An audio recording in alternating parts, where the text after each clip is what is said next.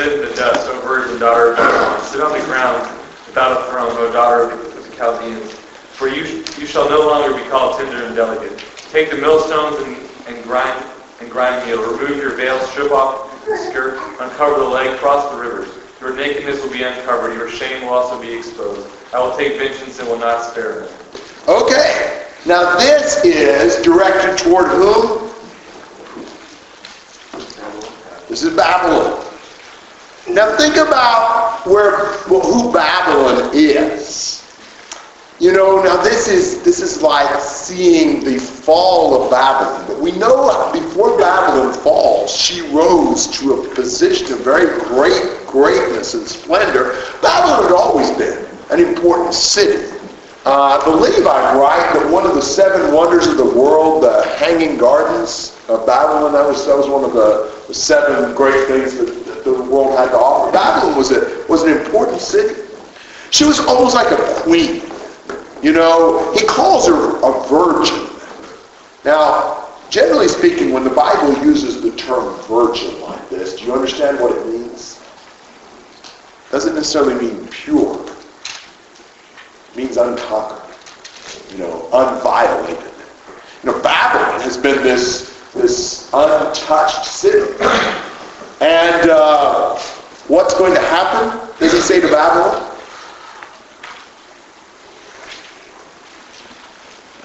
Sit on the ground. Yeah. She's going to come off of her throne and sit on the, sit on the ground, sit in the dust. She's not going to be called tender and delicate anymore. What's going to happen to her?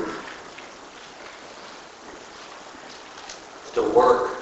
Yeah, she's going be a slave woman. You know, take the millstones and grind the meal. She's going to have to take her veil off and strip off her skirt and, and, and cross the rivers and, and, and, and do shameful, you know, work. Uh, she goes from this life of elegant luxury to slavery, to degrading, menial tasks, perhaps even uh, the exposure here is, is, is the idea she be violated sexually. I'm not sure about that. But I mean, you know, maybe for somebody who was born into a poor circumstance and has always worked hard all their lives, this wouldn't seem like such a terrible thing. But imagine the Queen of England. You know, somebody saying to the Queen of England, you're going to come off your throne, take off your crown, you're going to put on your work clothes, and you're going to slave away at the mill. Does that seem a little out of place for the Queen? That, that's what he's saying here. To, to, to this, this queen bound. That's what God's going to do to her. Uh, in a sense, Babylon was going to be a slave like Israel has been.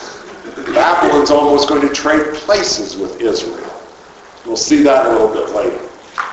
Comments and questions on these three verses.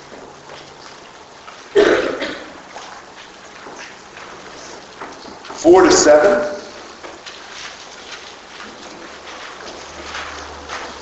I remember the Lord of hosts name, the Holy One of Israel. Sit silently and go, in dark, go into darkness, O daughter of the Chaldean. For you will no longer be called the Queen of Kingdoms. I was angry with my people and profaned my heritage and gave them into your hand.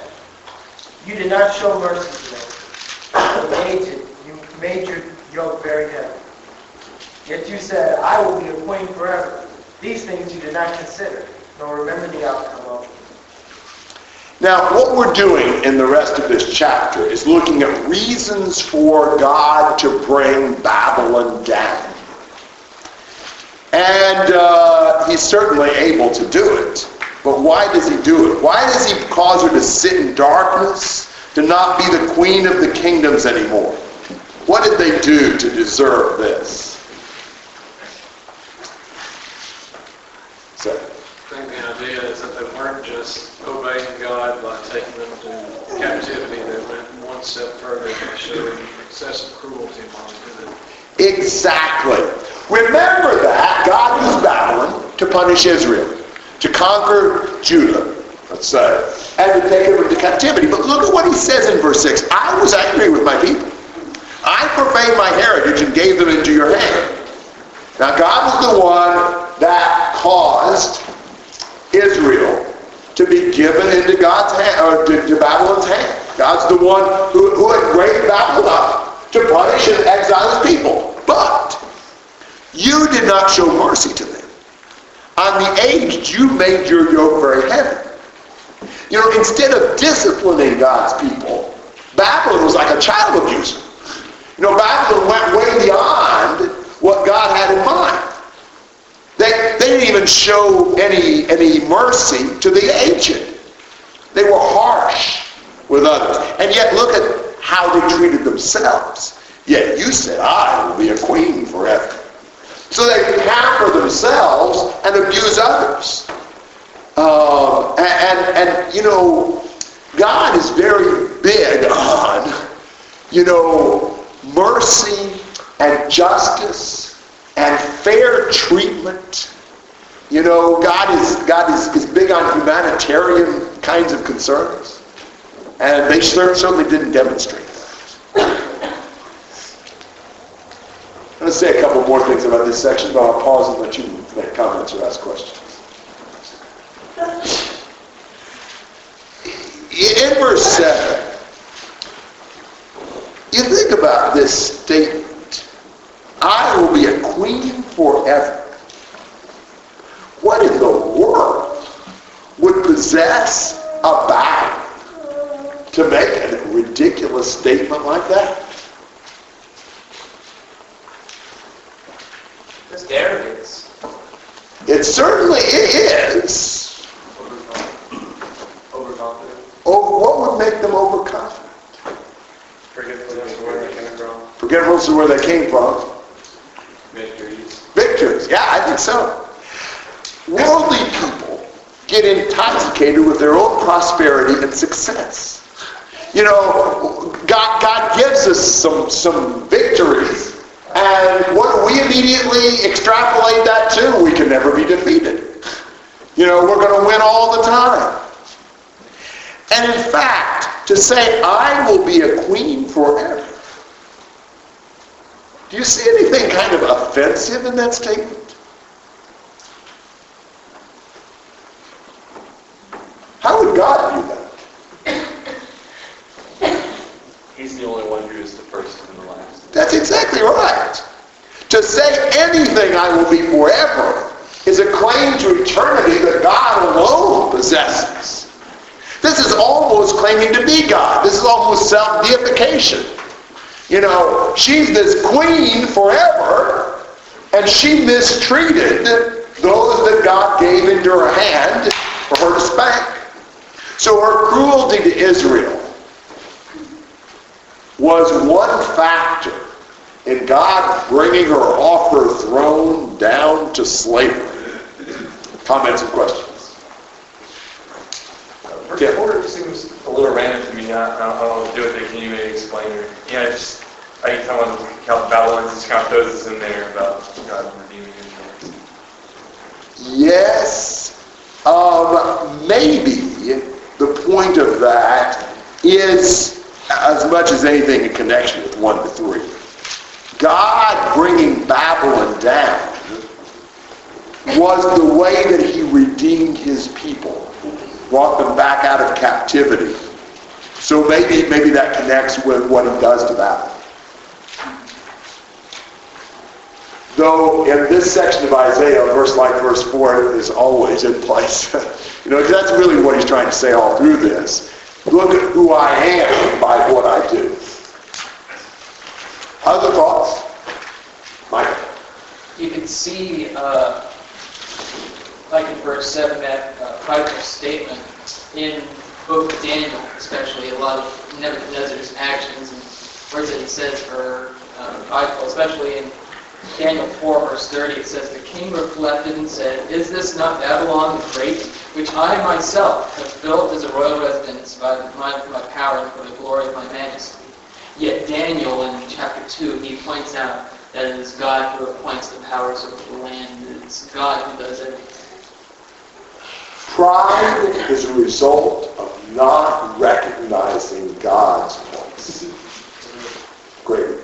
Yeah, when you think back to Isaiah 40, where we read nations are a drop in the bucket, or dust on the scales, and, you know, uh, we, we had talked earlier about that annoying dust. You know, here this dust is saying, you know, that "I- I'm going to be a queen forever. And you can just see the Lord looking down upon being so annoyed. Just, you know, you're dust. Amen. 7, these things do not consider nor remember the outcome, is that just referring to the things that they did? They didn't, she didn't consider what would be the result of her mistreating Israel. and ultimately didn't consider the Lord and all the truths we've been seeing in this book.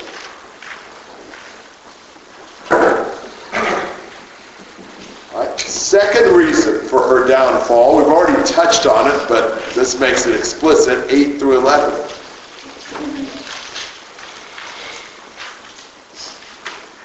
Now then, hear this, you sensual one. who Dwell securely, who says in your heart, I am, and there is no one beside me. I shall not sit as a widow, nor shall I know the loss of children. But these two things shall come on you suddenly in one day, loss of children and widowhood. They shall come on you in full measure, in spite of your many sorceries, in spite of the great power of your spells. And you felt secure in your wickedness and said, No one sees me. Your wisdom and your knowledge, they have delivered you. For you have said in your heart, I am, there is no one besides me. But evil will come on you, which you will not know how to charm away. And disaster will fall on you, for which you cannot atone. And destruction about which you do not know will come on you suddenly. So, look at how Babylon saw herself. In verse 8, what did she say in her heart? I am, and there's nobody else. That remind you of anything? That what God kept saying? She's claiming deity. That is a statement that only God can make. You can find several times where God makes it in this book. You can't say, I am, and there's no one besides me. Not as a human being, you can't. That, that's an outrageous claim. You might compare a statement uh, that was uh, made in Zephaniah uh, chapter 2 um, about Assyria. Ze- Zephaniah chapter 2 and verse, uh, book. No wonder I can't find that. Uh, verse 15. Nineveh dwells securely, who says in her heart, I am, and there's no one besides me. Remember what happened to Nineveh? Same thing will happen to Babylon. When you say, I am, and there's no one besides me, God deals with that very firmly. She says that two things will never happen to her. What two? If you're a widow or lose your children. Yeah. Never will I be a widow, never will I lose my children, and what will happen? Both will happen the same day. she has delusions of grandeur. She thinks she controls the future. What? Don't, don't make these, you know, unqualified, brash, boastful statements. I'm going to do this. This will never happen to me. You know, I won't permit it. Because what does that do to God? Takes the control away from him. Absolutely. And God doesn't take kindly to that. You know, it's kind of like, uh, you know, when a, when a child comes to his parents and says, I am not going to take the trash out. You know what happened to my children if they said something like that? I may not have been intending for them to take the trash out, but if they say that, they will take the trash out. You know, they will not, they would not challenge my authority in the Bible. You say, I, here is what I will do, and nothing's going to stop me. That is defiance to God. I mean, remember James? You say, if the Lord will, I will do this and that. We need to be careful even about what we say. I've told this several times, but it's helped me so much that Brazilians constantly will say, se Deus quiser, if they make any sort of statement about the future. And they will, for example, say, when are you going to be coming back? And I'll say, next year. And if I don't say, se Deus quiser, they'll say, se Deus quiser. As if, how did you make that statement not say if the Lord wills? You know, sort of, sort of reproachfully. They'll add it for you. well, that has made me think about saying it more. And saying it more has made me so much more conscious of the fact it is if the Lord wills. Whether I say it or not, I won't do anything if the Lord doesn't will it. It's better if we express that. I just fear that sometimes we become so overcome. It's like we think we can control things. Oh, we can't control anything. And they wouldn't be able to do anything about it. These two things will happen in spite of your many sorceries, in spite of the great power of your spells. You felt secure in your wickedness and your wisdom and your knowledge, and you said in your heart, I am, and there's no one besides me, but, but this, this disaster will come, and you won't be able to charm it away, you won't be able to atone it, and it'll come on you suddenly. Disaster that's unheralded, inescapable, and unprecedented, and you won't stop it. God is challenged by the arrogance of a Babylon, and he doesn't let her get by with it. We need to be very careful to constantly, in what we say and what we think, reflect our complete understanding of God's dominion and our complete submissiveness to that. It is if God wills. And if he doesn't will it, I don't want it to happen. Comments or questions? Yes, Nate. Is there any significance in how in verse 1 he's called, uh, it's called the virgin daughter of Babylon, and then in verse 8, the sensual one? Is there some sort of closer look? I don't think so because I think the virgin means unconquered. And I think the sensual one here means almost the idea of her pampering herself, her catering to her senses, more than some sort of sexual act. So I don't necessarily see a contrast, but there may be one I don't see. Other questions or comments? All right, the third reason, 12 to 15.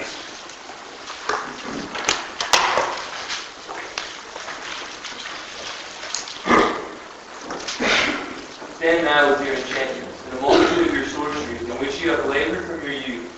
Perhaps you will be able to profit, perhaps you will prevail. You are wearied in a multitude of your counsels. But now the astrologers, the stargazers, and the monthly prognosticators stand up and say to you, from what shall come upon you? Behold, they shall be as stubble. The fire shall burn them. They shall not deliver themselves from the power of the flames. It shall not be a coal creeping inside, or a fire to sit before. Thus shall they be to you with whom you have labored. Your merchants from your youth, they shall wander each one to his quarters. No one shall save you. Do you understand what Babylon was putting his trust in here?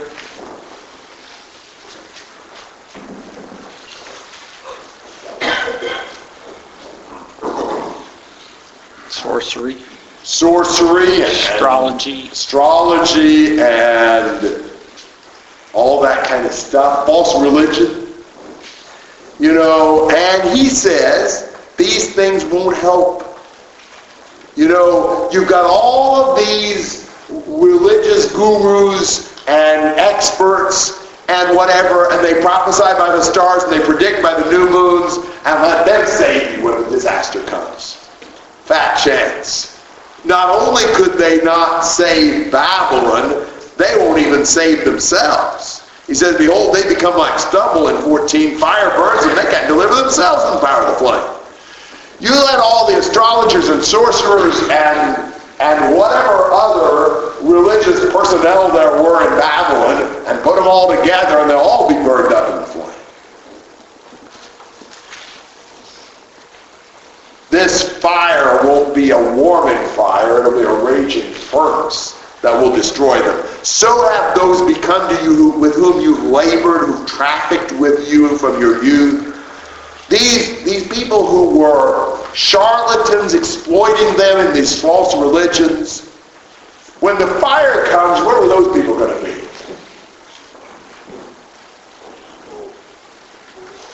Where? In the fire or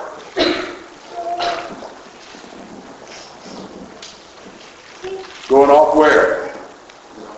In his own way and wandering away from Babylon. There's none to save you. You know, it kind of is the picture of Revelation 18, where those who were lamenting Babylon's fall in, uh, in, in Revelation 18, where were they standing? Afar off. they really loved Babylon. Wanted to get far away when the destruction came. They won't be there to save you. The question is, what will we do when the fire comes? You know, the astrologers and the sorcerers and whatever religionists there are around, will they save us? Will, will our economy, will our nation, will our sports, will our intelligence, will our learning, or will our wheeze, or whatever it is, will that save us when the fire comes? Why do we dedicate ourselves to those Comments and questions? Roger. was thinking this is very uh, associated with Daniel, Daniel chapter 2, where they put their trust in the astrology and God makes them look like fools. And, uh, and in verse 14, it reminds me of the story of Shadrach, Meshach, and Abednego, where the astrologies, they got uh, that story, the people of God didn't get burned up, but the people, the other people did. Yeah, the ones that threw them in. Yeah, threw them in. Yeah. Good point. Other questions?